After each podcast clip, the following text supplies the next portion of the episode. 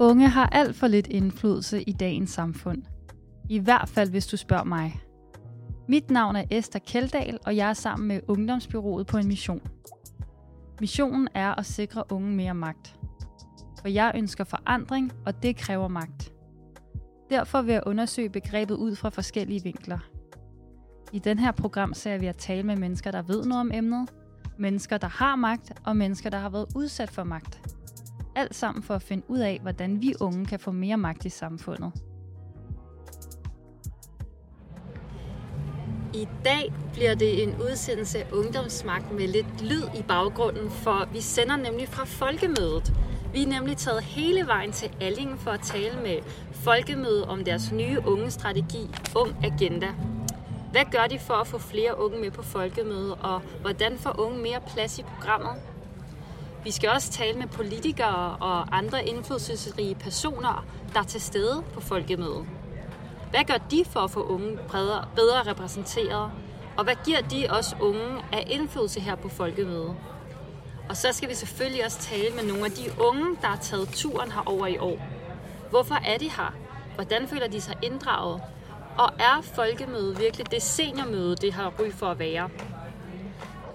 Først skal vi høre, hvad sine Tydal fra Ung Agenda kan fortælle om deres nye unge initiativ. Velkommen til Ungdomsmagt.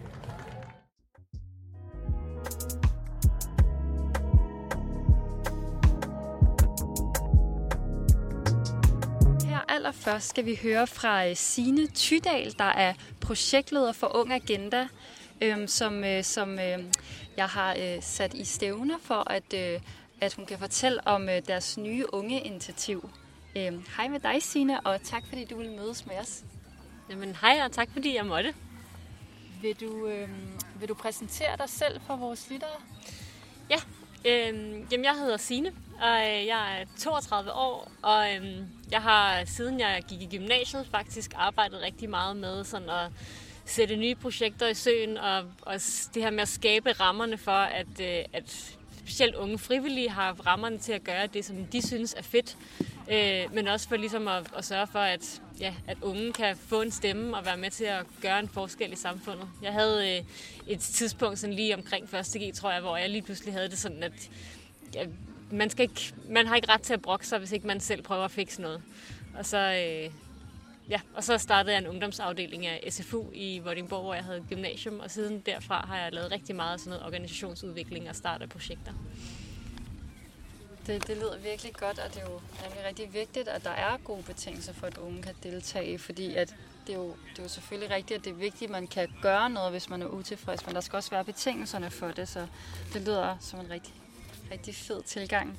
Øhm, vil du fortælle, hvad, øh, hvad Ung Agenda går ud på? Ja, jamen altså Ung Agenda er et projekt, som Tuborgfondet og øh, Folkemødet laver i fællesskab, fordi at øh, vi gerne vil engagere flere unge på Folkemødet. Øhm, tror, vi fandt ud af, at øh, i Folkemødeanalysen fra 2019, der viser, at kun 13 procent af dem, der deltager på Folkemødet, faktisk er under 30. Øh, og jeg tror, at det er omkring 19 procent, der er øh, under 30 i hele befolkningen. Så det er jo faktisk altså, næsten 50 procent for lidt unge, der er på Folkemødet, hvis man gerne vil have en ordentlig repræsentation af dem.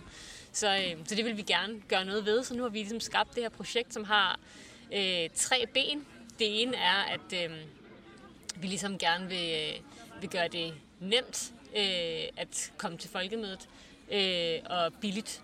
Øh, så derfor har vi lavet de her pakkerejser, hvor vi ligesom har kombineret det her med, at vi gør plads til flere unge ved at lave en ny camp. Øh, og så kombinerer vi det med noget transport, så man nemt og billigt kan komme herover. Øh, og derudover vil vi så som det tredje ben gerne øh, sørge for, at unge også kommer på scenerne, altså ligesom give nogle betingelser for, at det, at det bliver forholdsvis nemt at få adgang til scenerne, så man ligesom kan få sine dagsordner igennem på folkemødet. Ja, og jeg skal også lige sige til lytterne, at, at vi, jeg, da jeg gik herop til Ungercamp, man skulle have en lille shuttlebus, øhm, gå, gå 10 minutter fra, fra pladsen, og så have en shuttlebus derfra i sådan cirka 5 minutter, og så gik jeg sådan lidt op ad et bjerg, føltes det som, øhm, og så kunne jeg se en meget smuk udsigt ud over Hammershøj, så det er, men det, det er lige et stykke væk fra, øhm, fra, fra festivalpladsen, og kan du bare sådan sige kort, hvordan den her camp adskiller sig fra den unge camp, der er nede ved siden af pladsen, hvor, hvor jeg jo faktisk bor? Jamen altså, ungdomscampen er en camp, som har ligget på Folkemødet i mange år, tror jeg. Det er DUF og højskolerne og efterskolerne, der har den.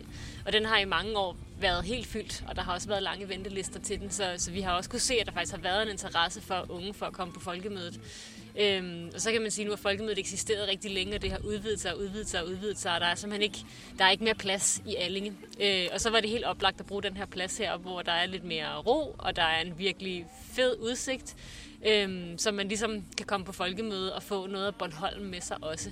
Øhm, og det vi så gerne vil gøre med den her camp, er jo så også ligesom at prøve at skabe noget program og noget sammenhold heroppe. Det har været vigtigt for mig at prøve at, i hvert fald at lave nogle tilbud, så det var muligt at blive rystet sammen med de andre, øh, der deltager her øh, og har været med på parkrejsen, men også at få nogle workshops og nogle øh, talks, der fortæller lidt om, hvad, hvis jeg nu gerne vil blande mig på folkemødet, hvordan gør jeg så? Altså få lidt en hjælpende hånd til faktisk at, øh, at deltage, når man kommer på folkemødet, og få modet til og troen på, at ens stemme tæller mindst lige så meget som, som alle de andres.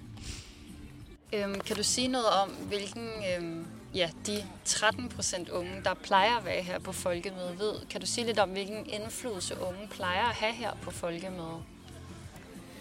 Øhm, det ved jeg faktisk desværre ikke ret meget om. Altså, øhm, nu har jeg selv kun været med på folkemødet her siden, øhm, siden januar. Øhm, men det jeg ligesom har hørt også mine kollegaer sige, som også ligesom står i programmet, det der med, at, at det er bare meget nogle andre, der fylder i billedet på folkemødet. Altså det indtryk, man får, når man har været på folkemødet, er, at det er, øh, ja, et, det er et andet segment, og man ikke ser så mange unge. Ikke? Øhm, så, øh, ja, så vi håber selvfølgelig også på, at det her projekt kan, kan gøre, at man ser flere unge, og dermed også ligesom får, får tankerne med sig om, at man skal huske at have, have unge med sig i sine debatter. Og det synes jeg faktisk også, at vi kan se i år. Der er rigtig mange, der har fokus på det her med unge. Ja, og hvordan kan man, altså sådan, ja, man kan deltage i debatter, men hvordan kan man egentlig ellers deltage som ung på folkemøde og få sin stemme hørt? Jamen altså, man kan selvfølgelig være med til at planlægge debatter, og ligesom være den, der sætter dagsordenen og bestemmer, hvad er det egentlig, vi skal, vi skal diskutere. Derudover kan man jo også ved at gå til debatter være med til at stille spørgsmål og, øh, og komme med nogle pointer, som dem, der faktisk sidder på scenen, måske ikke har tænkt over at blive hørt på den måde. Og så tænker jeg, at folkemødet er jo også et sted, som gerne skulle skabe dialog på tværs. Så det er jo også noget med, at man faktisk måske, hvis man ser nogen, man går forbi og tænker, gud, jeg vil faktisk gerne lige sige det her til dig. At man stopper folk og siger, hej, undskyld, har du lige tid et øjeblik? Det er jo også derfor, at, øh, at både politikere og de store virksomheder og sådan noget er her, fordi der skal skabes en dialog på tværs. Øhm, ja, og øhm, ej, det, det er sjovt, fordi grund til, at jeg lige blev lidt stille, det er fordi, at, at, at jeg har jo skrevet en, en bog om klimaaktivisme, og øhm, øh, har ja, jo deltaget i, i den offentlige debat, øhm, i den offentlige klimadebat meget, så der er tit folk, der stopper mig, fordi de gerne vil diskutere klima, men nogle gange har det lidt svært, når, når jeg ikke er i en sådan fast setting, hvor det er sådan, her skal jeg tale om klima, og folk vil snakke klima alle mulige andre steder. Men, men jeg tænker, det er nok måske noget andet for sådan nogle professionelle politikere at blive stoppet op. Det er på en eller anden måde lidt deres job at være til rådighed altid. Eller jo, og det tænker måske især, når man er på folkemøde. Altså, fordi hvis man kommer her som, helt, som almindelig privatperson, og det er altså selvfølgelig svært at se på folk, om, man, om de er her som private, eller om de er her som deres officielle jeg. Det, det er klart, det kan man måske ikke lige se på folk. Men de allerfleste af dem, der ligesom er et navn ud af til, kommer her jo, fordi de har en eller anden form for dagsorden. Og derfor tænker jeg, at, at i hvert fald på folkemødet må det være okay, at man ligesom siger hej. Og man, kan jo, man må jo altid gerne sige til folk, ved du hvad, det er super fedt, du spørger. Øhm, lige nu er jeg i gang med noget andet. Men øh, hvis du gerne vil øh, i dialog med mig, så er jeg her her på de her de scener på de her de tidspunkter. Ja, øhm, kan du fortælle lidt mere om de her øhm, initiativer, I har stablet på benen? Altså det her med at preppe øh, dem, der ligesom deltager på Ung Agenda til at deltage i debatter. Øhm, hvad, hvad går de sådan mere konkret ud på? Øh, jamen altså det første vi gjorde var, at vi holdt nogle workshops tilbage i februar og marts, tror jeg, hvor man kunne komme og brainstorme på tværs af organisationer om, hvad var det egentlig, man gerne ville diskutere, hvad for nogle emner, hvad rører sig hos de andre, og hvad er det egentlig for nogle ting, der skal til for, at flere unge kunne tænke sig at være med på folkemødet og til debatterne og sådan noget.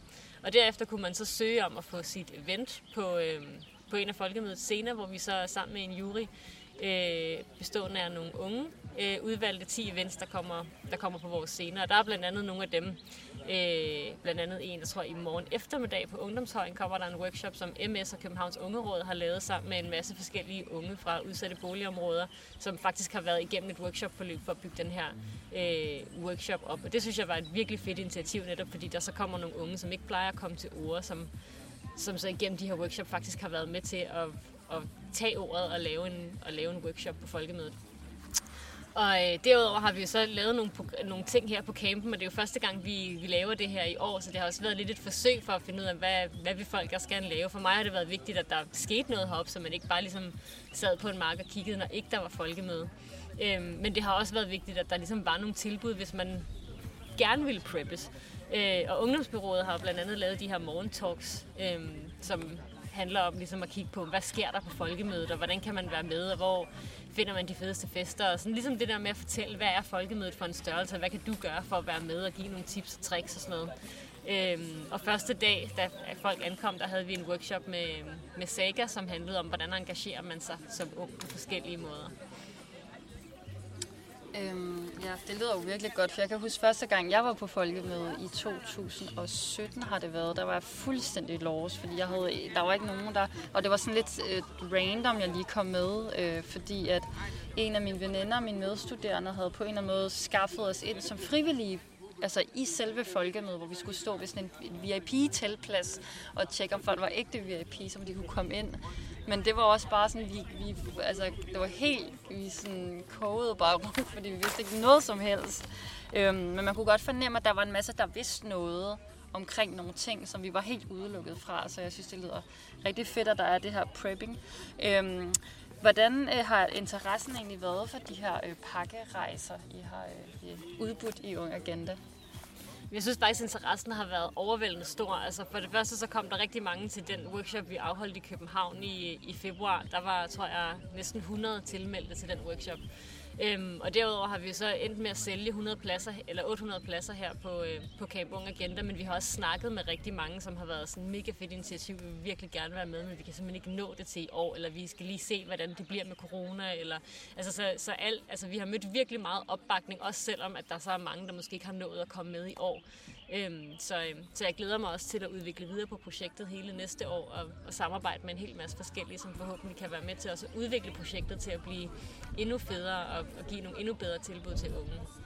Så, så du har en fornemmelse af, at næste år kommer der mange, mange flere, end, øh, end der har været i år, eller hvad? Ja, det, det tror jeg godt, vi kan lykkes med. Ja, det tror jeg faktisk. Og så vil jeg egentlig bare gerne høre sådan helt overordnet set, hvem synes du egentlig har ansvaret for at få flere unge repræsenteret i folkemødeprogrammet? Nu, nu tager I jo et stort ansvar, men synes du, der er andre, der også øh, skal løfte det ansvar? Ja, altså man kan sige, det der med at placere ansvar altid, synes jeg er en svær ting, men altså det er jo, i hvert fald hvis det skal lykkes, så er det jo rigtig mange forskellige, der på en eller anden måde sådan skal tage den tete, og jeg synes, det er rigtig fedt, at, at folkemødet ligesom starter med det. Jeg tænker, det er ligesom et oplagt sted at begynde, ligesom at gå forrest og sige, at det her kunne vi faktisk godt tænke os, og det betyder jo også, at alle de arrangører og partnere, vi har, bliver opmærksom på, at det her projekt er der. Der er også mange af dem, der har henvendt sig til mig for at være sådan, om vi vil gerne have nogle unge med i vores paneler, kan du sætte os op med nogen og sådan noget. Ikke? Så det der med, at folkemødet ligesom starter med at have et initiativ, gør, at flere bliver opmærksom på det, og så har man også et sted at gå hen for at for at få hjælp, og jo flere unge, der bliver involveret, jo, jo flere år, jamen, jo nemmere bliver det også, tænker jeg. Ikke? Øhm, og så øh, så tror jeg at også, det handler om sådan en generel fortælling om, om folkemødet. Jeg, jeg tror jo på, at, at selvom der er 800 her, så kan der sagtens godt være kommet flere unge til folkemødet, fordi at man har set om Ung Agenda, så kan det godt være, at man ikke er taget med vores pakkerejse, men man har henvendt sig til sin arbejdsgiver eller til sin organisation og været sådan, gud, jeg kan faktisk se, at der kommer unge på folkemødet, jeg vil også gerne med. Øhm, så det der med ligesom at kunne se sig selv i folkemødet, at det ikke kun bliver sådan en klub for Jeff'er, altså det bliver tit kaldt Jeffstortion, og det tror jeg, der er mange unge, der ikke kan se sig selv i. Så hele den fortælling om, hvad folkemødet er, håber jeg, at Ung Agenda også kan være med til at ændre på, ved at vi nu har altså virkelig mange billeder af, hvor fedt det har været her, men også rigtig mange unge, der har været her, som forhåbentlig går hjem og fortæller om, at det har været nice at være på folkemøde. Øhm, og hvis ikke de synes, det har været det, så håber jeg, at de fortæller os, hvorfor, så vi kan begynde at arbejde med, hvad det faktisk er, der skal til, for at, at, at unge vil sige, at folkemødet, det skal du tage til. Det lyder virkelig godt. Øhm, så vil det så egentlig sige, at man, altså hvis man for eksempel som ung øh, lytter øh, overvejer at øh, tage på folkemødet næste år, at, at man kan hive fat i jer og ligesom, ja, tage en pakkerejse og måske tage, tage med til nogle af jeres prepping workshops øh, i løbet af, af det kommende år og ligesom blive klar på det. Men også, at hvis man som arrangør eller en, der har et telt øh, og afholder debatter, også kan hive fat i jer og ligesom få hjælp til at få nogle unge stemmer repræsenteret. Ja, helt sikkert. Det ville jeg synes var virkelig fedt. Man kan sige, at nu har jeg haft rigtig travlt med at netop at sørge for at få alle de praktiske rammer på plads, så at unge kunne komme her og deltage på folkemødet. Og det betyder, at jeg ikke sådan 100% klar på, hvad planerne bliver for efteråret, men, men mit mål er, at der skal afholdes nogle, i hvert fald nogle evalueringsworkshops, og der skal selvfølgelig også afholdes nogle prepping workshops, ligesom dem vi holdt i februar. Jeg kunne også rigtig godt tænke mig at oprette et, øh, et advisory board med unge, som kan være med til ligesom at fortælle, hvad der skal til, og jo flere af de forskellige tiltag, vi kan få udviklet i løbet af, af efteråret, jamen jo flere tilbud kan vi også komme med til både unge og arrangører næste år. Det lyder bare rigtig spændende. Jeg glæder mig til at følge Ung Agenda. Øh, det, det lyder virkelig som et kærkommet initiativ. Øhm, ja, Esther i 2017 kunne virkelig godt have brugt lidt øh, hjælp, hjælp, lidt hjælp fra nogen, der havde sat noget i søen. Øhm, men øh, tusind tak, fordi du ville være med. Sine Signe og øhm, ja, Signe Tydal, projektleder for Ung Agenda. Og ja, held og lykke med at, at bygge, det, bygge det op.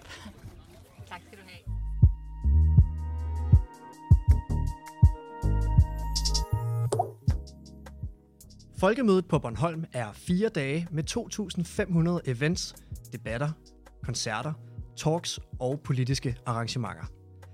Folkemødet blev startet med inspiration fra den svenske politikeruge, Almedalsugen, der afholdes hvert år på Gotland.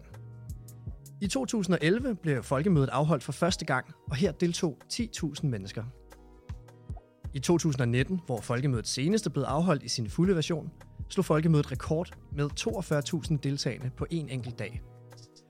Folkemødeanalysen fra 2019 viser, at kun 13 procent af Folkemødets deltagere er under 30 år. Til sammenligning udgør unge 18 procent af den samlede danske befolkning. 71 procent af de adspurgte unge mellem 18 og 24 år kendte i 2019 til Folkemødet.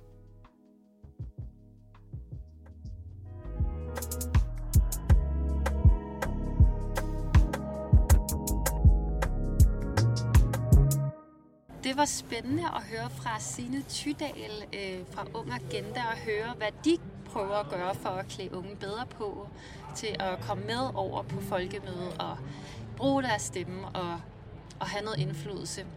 Men øh, nu, har, nu skal vi høre fra, øh, fra de unge, der faktisk er her. øh, for vi har sendt vores øh, reporter, Anna, ud i, øh, ud i felten simpelthen og, øh, og spørge nogle unge, hvordan, hvordan det er at være her. Så det skal vi høre nu.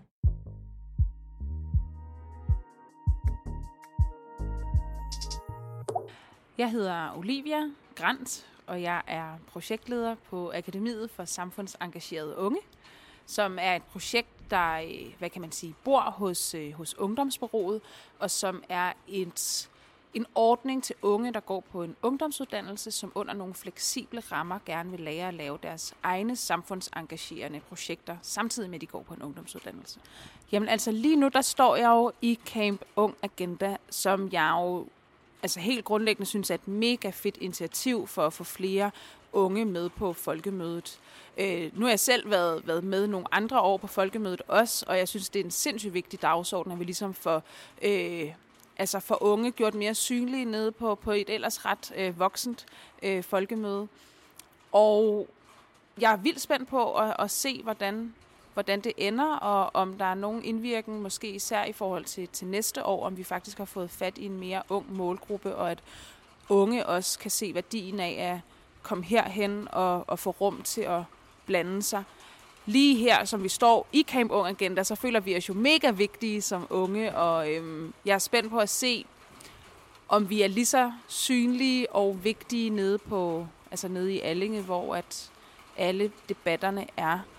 Jeg håber at se med den her dagsorden, måske for, altså først og fremmest i år, at vi får øh, bedre repræsentation af unge blandt folket, der er på folkemødet. Og så håber jeg, at det bare kan kickstarte en øh, langt større bevægelse, hvor unge også får lov til at fylde meget mere i panelerne og i debatterne.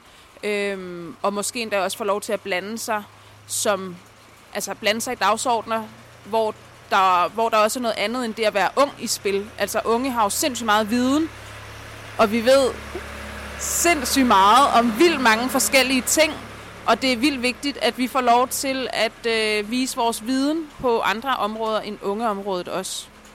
Ung Agenda ligger over på denne her mark, øh, som er vildt idyllisk, og vi har udsigt til, hedder det Hammershus.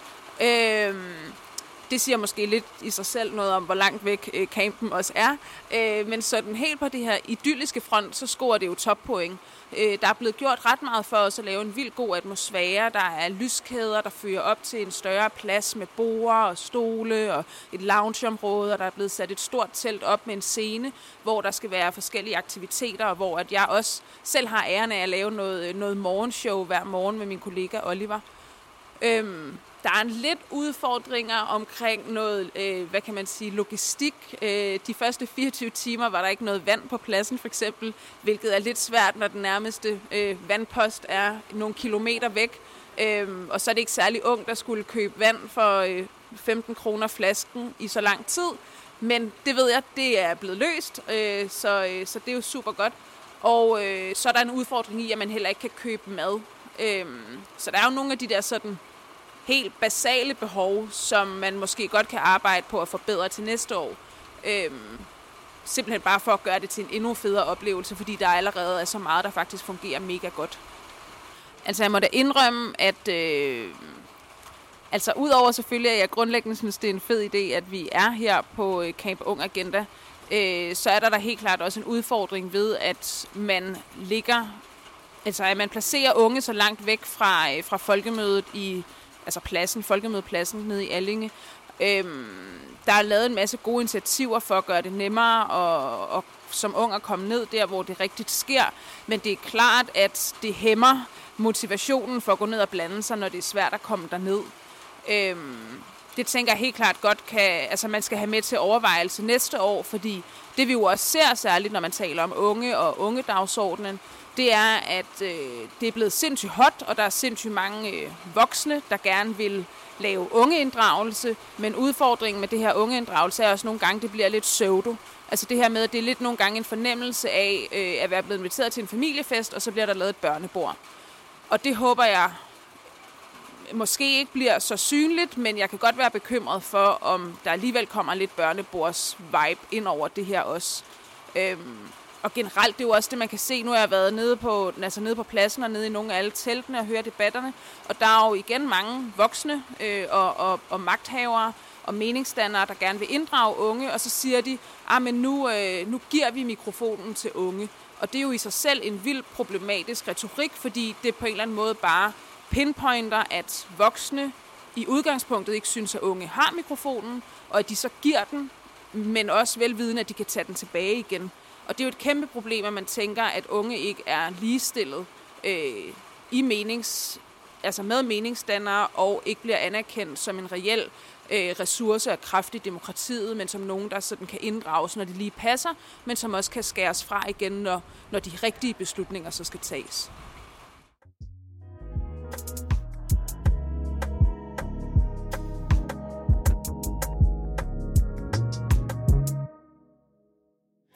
Hedder Emma, og jeg er 27, og jeg kommer fra Djursland, men jeg bor i Aarhus og har boet der i syv år.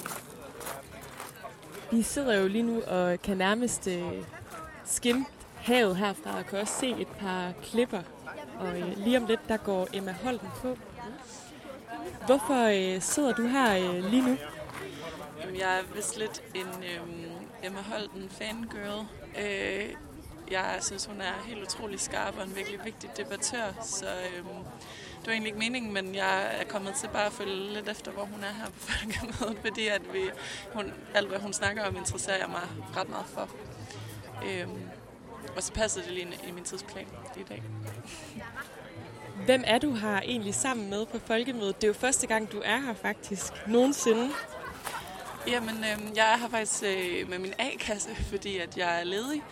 Øhm, og øh, så kunne man melde sig til, hvis man var dimittent, at øh, komme med til folkemødet, alt betalt. Så øh, det skyndte jeg mig at melde mig til, og så, øh, så vi er her kun her i dag, så der er et fuldt program. Ja. Hvad håber du øh, at få ud af at være her egentlig? Eller har du sådan et formål med det? Altså, A-kassens formål var jo, at vi skulle netværke og komme hjem med nogle visitkort og potentielle jobmuligheder, men jeg har, må jeg indrømme, mere gået efter min personlige interesse, som er meget køn, øh, feminisme, intersektionalitet og sådan nogle ting, og det tror jeg ikke, der er så mange jobs i, men øh, det er helt klart det, jeg synes er mest spændende. Har du selv øh, deltaget i nogle debatter eller stillet nogle kritiske spørgsmål øh, til, til noget, du har været til her på Folkemødet i år?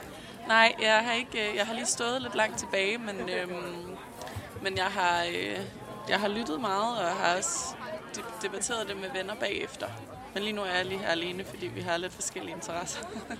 Hvad øh, kunne du øh, forestille dig sådan at komme tilbage hertil igen? Ja, helt sikkert. Og øhm, jeg synes især, at det der ung camp godt kunne være, altså se det lidt som en festivalsagtig oplevelse øhm, til en anden gang. Jeg synes, det er ret spændende og fedt at lære. Når nu man er stoppet på universitetet, som jeg er, så er det fedt at få noget input og noget læring alligevel. Er det så... Altså nu tænker jeg på, om det er noget... Altså, i, du har en, øh, nogle af dine vennekreds, der måske øh, har, har været her før, der har talt om det, eller er det, har det, er det sådan en helt ny ting for dig egentlig at være her? Jeg kender nogen, der har været her. Øhm, det er ikke sådan en stor ting, vi har snakket meget om. Øhm, jeg har altid tænkt, at det kunne være fedt, men Bornholm er en- en anelse utilgængelig. Jeg forstår faktisk ikke helt ideen i at holde et folkemøde. Et sted, hvor det er ret svært at komme hen, og ret dyrt at komme hen for størstedelen af befolkningen. Men jeg kan jo godt se, at det er smukt og dejligt, så på den måde kan jeg godt forstå det. Men øhm, så derfor, det var derfor, jeg lige slog til, da jeg fik muligheden.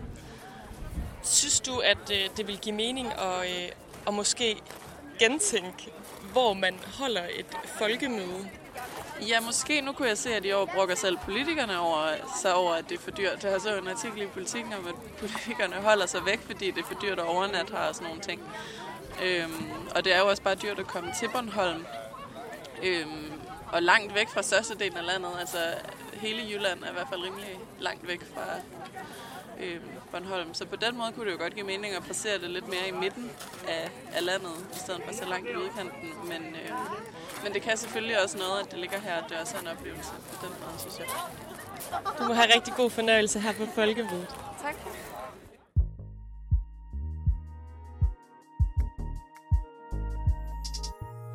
Jeg hedder Carla Bisset og er 17 år og bor i København. Vi har jo lige siddet til et oplæg her på folkemødet omkring seksuel revolution. Og øh, der stillede du et spørgsmål, og, og kom også med en kommentar, hvor du faktisk delte ud af noget sådan ret personligt øh, omkring dine egne oplevelser med, med sex. Jeg vil egentlig bare høre dig ad, om det er første gang, du har været på folkemødet, øh, eller om du har været her før. Det er første gang, jeg er her på folkemødet, øh, og jeg synes, det er helt vildt at være her og se, at der foregår noget overalt, hvor du kigger, og så mange indtryk, øh, og også det med selv at blive aktiveret, for eksempel her, hvor man også selv får mulighed for at stille spørgsmål. Ja, så det er vildt og overvældende og skønt. Ja. Hvorfor er du her i år? Øhm, jeg er her med min efterskole. Øh, Langlands efterskole går jeg på. Øhm, ja, og så er vi her med øh, min klasse, som er sådan en ja, projekt, øh, projektorienteret klasse. Og det er rigtig fedt. Hvad er det, du har synes, der har været øh, ekstra fedt ved at være her? Mm, Det fedeste ved at være her på folkemødet må nok være den gensidige respekt, der er alle vegne. Øh, Jeg føler, når man snakker om politik eller andre emner, som folk øh, har stærke holdninger om, så kan tonen ofte blive virkelig, virkelig grov og ubehagelig. Øh, Og her på folkemødet, så får vi mulighed for at se hinanden i øjnene, og derfor også være, altså, på en anden måde end på sociale medier, tvunget til at tale ordentligt til hinanden. Og det synes jeg er helt vildt rart. Alle har, øhm, har lyst til at lære hinanden og snakke. Øhm, ja, og det synes jeg er fedt. Hvordan- Hvordan føles det egentlig at øh, altså, tage del i den her debat, kan man sige, omkring seksuel øh, revolution i dag? Jeg synes, det er rigtig, rigtig fedt, øh, men også grænseoverskridende, fordi det er jo noget personligt. Men jeg synes, det er vigtigt, øh, at både os unge, men også forældre, gamle mennesker, kvinder, mænd, non-binære, whatever, alle kan få lov at øh, dele deres oplevelser, fordi at det er, øh, det er et meget individuelt emne, altså, og vi har der, det er så bredt og forskelligt, øh, og jeg tror, det er rigtig, rigtig vigtigt, at vi alle sammen får delt øh, vores egen holdninger med det, sådan så vi kan lære hinanden. Så tror du, det er sidste gang, du kommer her på Folkemødet, eller kunne du forestille dig at komme her igen egentlig? Altså, næste år så øh, starter jeg på gymnasiet, men jeg kan da helt klart godt forestille mig at komme øh, uafhængig af skole. Nu er jeg her jo med min skole, men helt klart, jeg synes, det er helt vildt fedt at være her.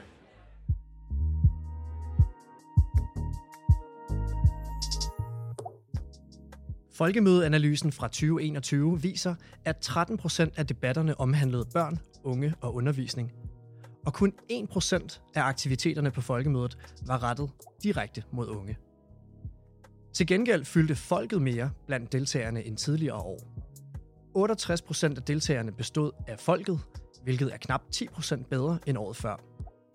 8 procent bestod af ildsjæle og frivillige, mens ca. 2 procent var beslutningstagere, og cirka 1% var der som journalist og formidler.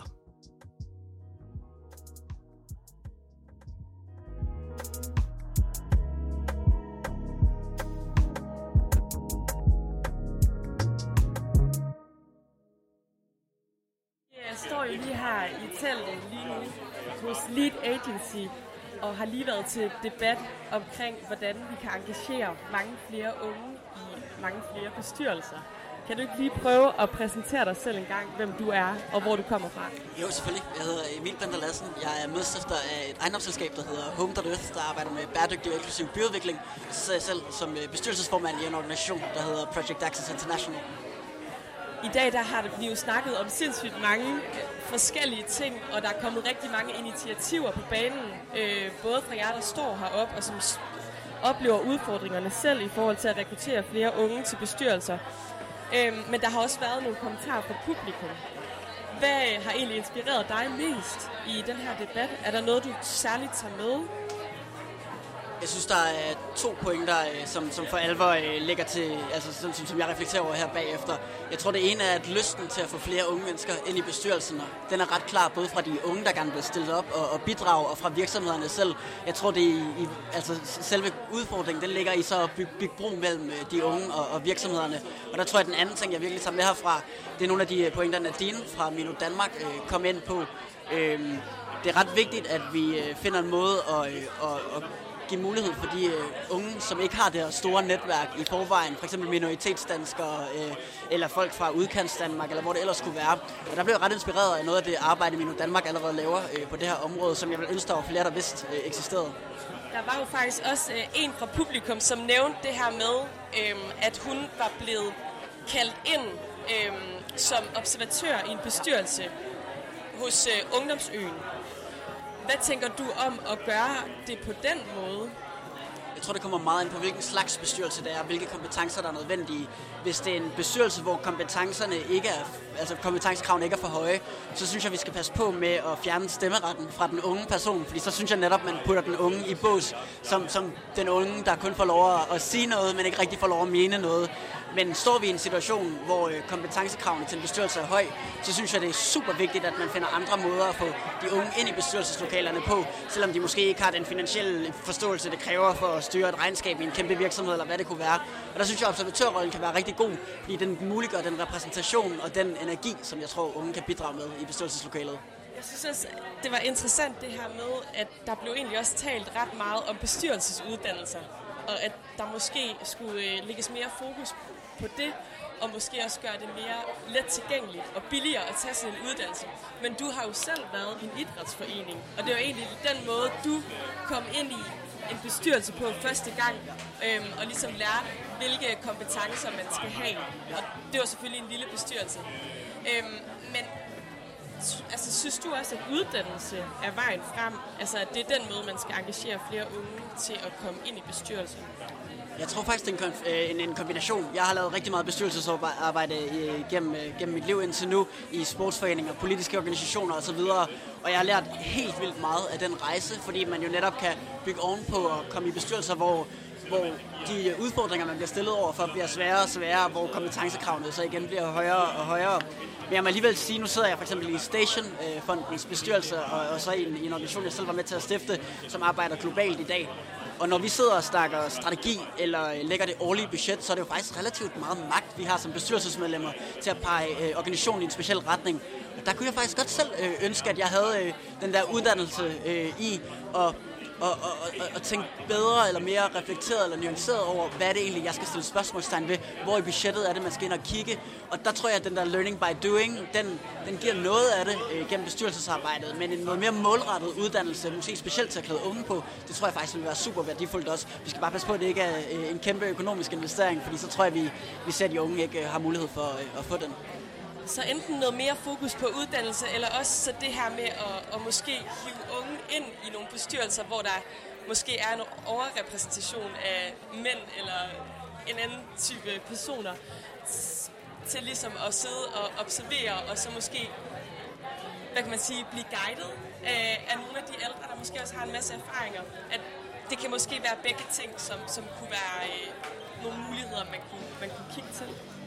Ja, jeg, jeg tror i hvert fald, der er noget om, at øh, kommer man ind i bestyrelseslokalet som en ung person og sidder med en mere erfaren bestyrelse, så har jeg selv oplevelsen af, at erfarne bestyrelsesmedlemmer har rigtig meget at bidrage til. Da vi, øh, da vi lavede bestyrelsen i, i Project Access øh, første gang, der valgte vi specifikt at få nogle folk ind, som havde bestyrelseserfaring. Alene for altså det at have siddet i bestyrelsesmøder de sidste 20 år, gør jo, at man er altså, super god til at hjælpe med at facilitere dialogen og diskussionerne og få stillet fokus på de rigtige ting.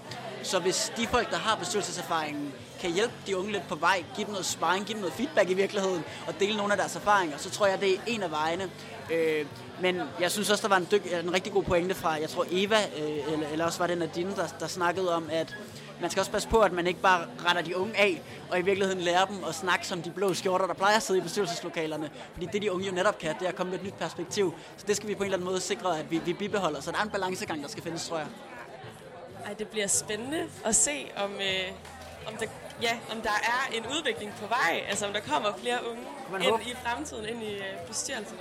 Men øh, tak for din tid i hvert fald.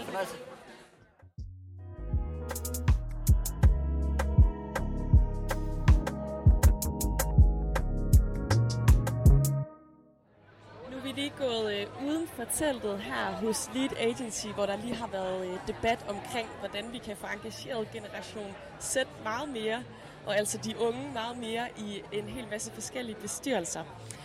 Og øh, kan du ikke lige prøve at præsentere dig selv en gang? Jeg hedder Sara Bøgeren Pedersen, og jeg er ungeobservatør i Fonden Ungdomsøen. Og du øh, er jo faktisk øh, blevet, hvad kan man sige, lidt ekstraordinært blevet øh, ungeobservatør. Hvordan var det egentlig, at det skete? Fonden Ungdomsøen er meget ny, og fordi det er en ungdomsø, der har været rigtig meget fokus på, at det skulle være de unges ø. Så derfor kan det ikke hjælpe noget, at der sidder en bestyrelse uden nogen unge i. Og det var en kæphest også for de unge i starten, at der blev lavet en rolle, som gjorde, at de unge var repræsenteret. Og den øh, blev så første gang besat for tre år siden af en, der kom før mig. Jeg blev valgt ind i september. Og den måde, det fungerer på, er faktisk, at vi har et demokratisk organ på Ungdomsøen, som er styret af de unge, hvor det er de unge, der bestemmer, hvordan det fungerer. Og der blev jeg Øh, vi var to, der stillede op. Det var, jeg blev valgt ind. Der var cirka 30, som deltog i, øh, i valget. Og der, der blev jeg valgt ind, så jeg er 100% altså stemt ind af de unge i den her bestyrelse. Men det betyder ikke, at jeg er repræsentant for dem. Men det betyder, at der har været en demokratisk proces om, at, at det er mig, der sidder der. Og, og at jeg som ung menneske, som Sara, kan varetage det hvad, er din tilknytning til Ungdomsøen? Eller hvad var den altså i forvejen, inden du fik den her rolle? Jeg er på Ungdomsøen, der hedder det frivillige, det hedder faktisk engageret, fordi man, man skal ikke være medlem, man skal ikke være noget som helst. Man, man kommer, og man, man engagerer sig i den her organisation. Og, og det har jeg været øh, siden 2018. Og der kom en dag, hende der sad før mig, hun kom og prikkede mig på skulderen og sagde, hey, jeg går af, kunne du tænke dig at stille op? Og det, det var en kæmpe tillidserklæring til, at, at jeg måske faktisk havde kompetencer til at sidde i bestyrelsen, selvom jeg overhovedet ikke havde overvejet det før. Fordi jeg jo bare var almen uansvarlig engageret. Kom det lidt bag på dig, øhm, hvordan det egentlig er at, at sidde i en bestyrelse? Nu ved jeg godt, du sidder som unge observatør, men så får du også al den her insiderviden. Ja, det, det kom bag på mig. Det kom bag på mig, hvor meget der faktisk blev lyttet, fordi der er den her generelle idé om, at de voksne slipsefyre faktisk bare altså, har kvinder og unge i deres bestyrelse for, som sådan nogle trofæer. Men jeg føler virkelig, at min, min stemme, det jeg siger, det er det allervigtigste, der bliver sagt på et helt bestyrelsesmøde. Og det er sindssygt fedt, at der sidder, der sidder nogle meget markante personligheder i det lokale, som har sindssygt meget erfaring, er sindssygt dygtige mennesker, som lige så snart, at jeg rækker hånden op for at sige noget, så bliver der lyttet, og alt, hvad jeg har at sige, det bliver taget seriøst. Hvad vil du gerne sige til andre bestyrelser, øhm, ja, og dem, der sidder på posterne derinde, i forhold til, hvad de måske kan gøre for at engagere flere unge? Jeg synes, det vigtige er at invitere dem. Giv dem den tillid til at tro på, at de har en plads i det her bestyrelseslokale. Og så synes jeg, at det er absurd vigtigt, at de føler sig hørt, at det ikke bare bliver et trofæ, men at man faktisk har den her person, fordi man er oprigtigt interesseret i at høre deres perspektiver. Det synes jeg er det allervigtigste. Tror du, at du kommer til at sidde i en bestyrelse øh, i mange år? Jeg kunne godt drømme om det. Lige nu ved jeg ikke helt, hvad jeg skal med mit liv, men jeg synes, bestyrelsesarbejdet er rigtig, rigtig vigtigt, og jeg synes, det er, altså, det er nogle af de, et af de steder i Danmark, hvor vi virkelig har noget, der skal skubbes på, og noget, der skal ændres på, fordi at den repræsentation, der er i bestyrelserne, overhovedet ikke er repræsentativ for vores samfund og for de samfundsbevægelser, som kører lige nu. Tusind tak for din tid. Og rigtig godt folkemøde.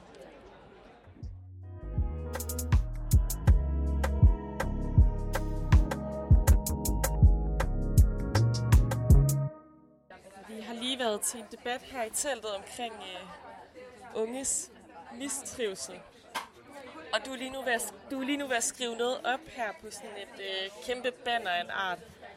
Ja, det er jeg. Og du har skrevet et boligmarked med plads til unge. Kan du ikke lige præsentere dig selv med navn og alder, og hvor du er fra? Jo, jeg hedder Lars. Jeg er 20 år gammel, og jeg er sekretariatsfrivillig i Danske Gymnasieelevers Sammenslutning. Og øh, jo, jeg har skrevet et boligmarked med plads til unge.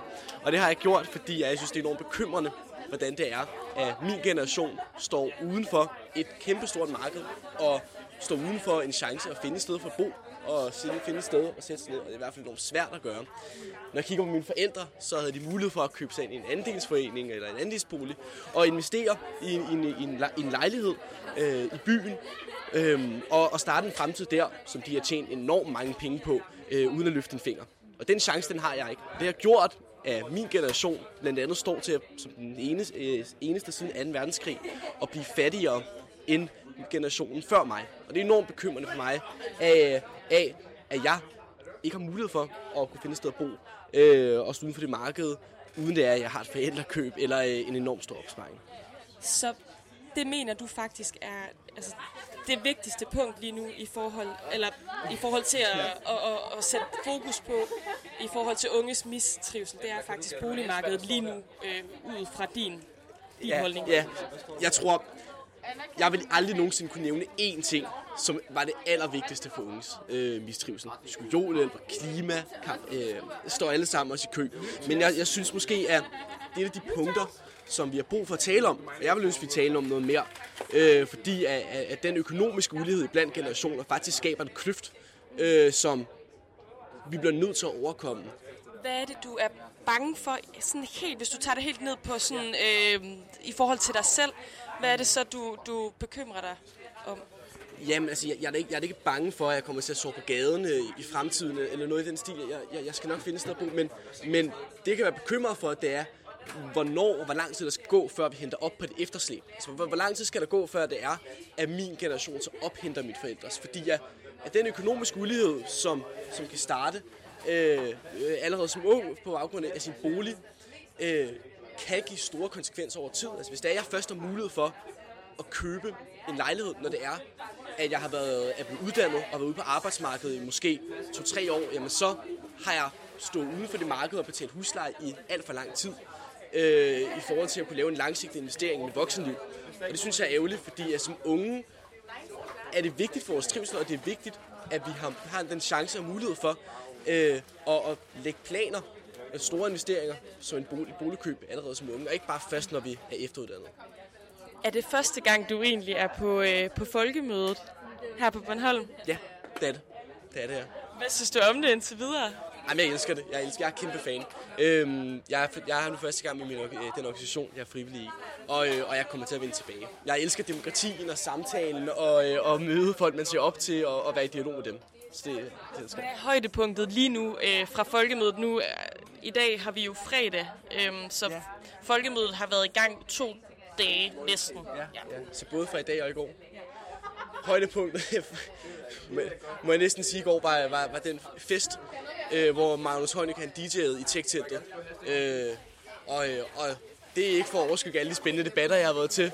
Men, øh, men, men jeg vil sige, at det var, det var utrolig smukt. Og jeg, jeg følte mig meget i øjenhøjde med de politikere, der bestemmer over mig i Folketinget i den fest. Hvorfor gjorde du egentlig det, tror du? Jamen, altså, man, man, man ser jo dem ligesom stå bag en skærm og læse kedelige bilag op hele tiden, ikke? Og så lige pludselig se Maja Villa sin crowdsurf over, øh, øh, hvad hedder det, publikum, og Mette Frederiksen komme ind og synge recepten, og, øh, og hvad hedder det, øh, Stupid Man, der som er selv det, det, er, det skaber en eller anden tættere forbindelse, synes jeg. Det sker ikke, synes jeg, og, og det, det, det er fedt at se ligesom også, at, at- at politikere også skal have det sjovt sammen med en. Tak for din tid, Lars.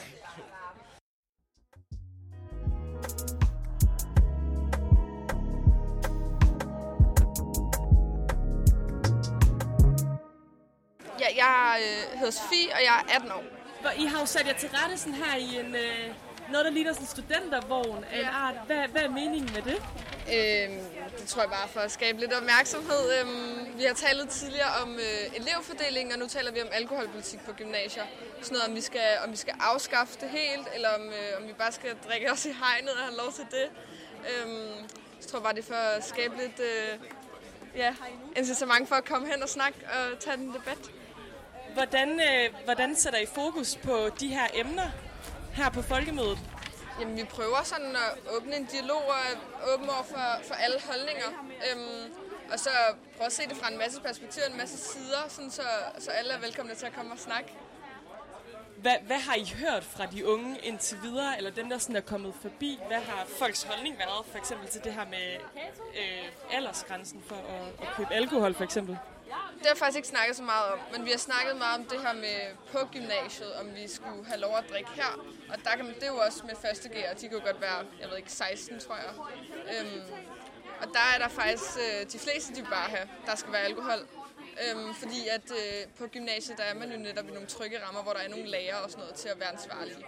Så øh, det er et godt sted at drikke, hvis man skal drikke, i stedet for at gå i byen, hvor der måske ikke er nogen at holde øje med. Er det også jeres altså, politiske holdning, øh, Danske Gymnasieelevers forening? Ja, altså nu er jeg ikke en del af foreningen faktisk, øhm, så det er jeg ikke lige klar over. Hvad er du en del af? Øh, jamen, jeg er bare en del af Frederiksberg Gymnasium, og øh, vores rektor, hun er så øh, næstfor kvinde, øhm, og vi er så blevet spurgt, om vi vil komme og snakke om det her. Er det første gang, at du, øh, du er her på, øh, på folkemødet? Ja, det er første gang, og det er så fedt. Hvad, hvad har du sådan lært om at, at være her, eller fundet ud af, at du kan her? Jamen, øh, man kan i hvert fald tale om lige det var med, og man kan sige sin holdning, og vi var nede til noget debat i Socialdemokratiets lejr, hvor man skulle sige, om man var enig eller uenig. Og det var fedt, fordi så kunne alle sige deres mening, uden at man blev buet af eller blev råbt af. Så var det bare, der var sådan åben for alle. Det var bare mega fedt. Så, ja. Tak for det.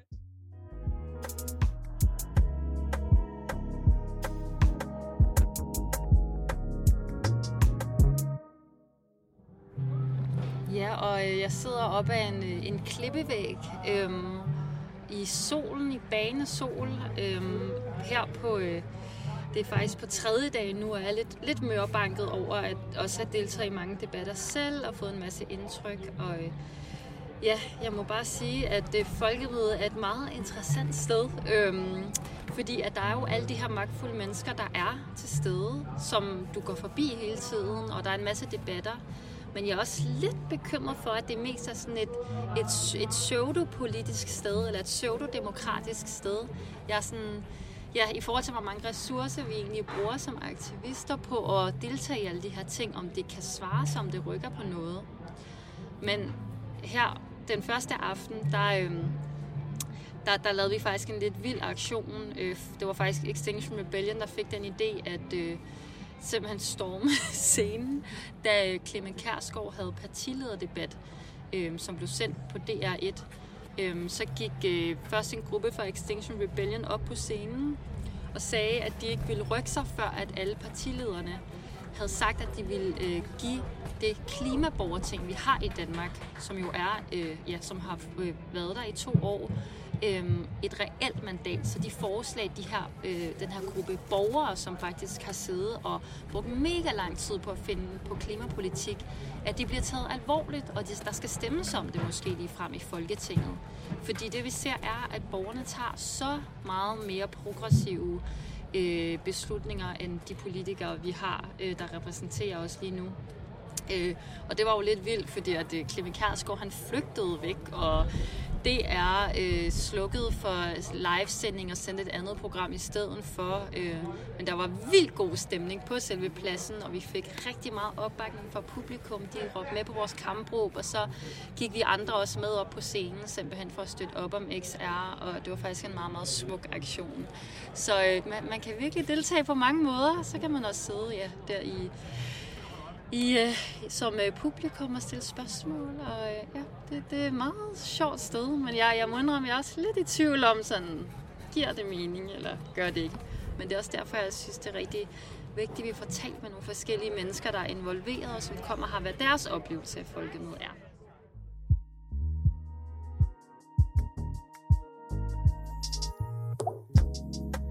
Det var alt, vi havde til jer i dag. Ungdomsmagt er tilbage igen i næste uge, samme dag, samme tidspunkt. Vi sender alle tirsdage fra 10 til 11 om aftenen, og så kan du selvfølgelig også finde vores afsnit som podcast.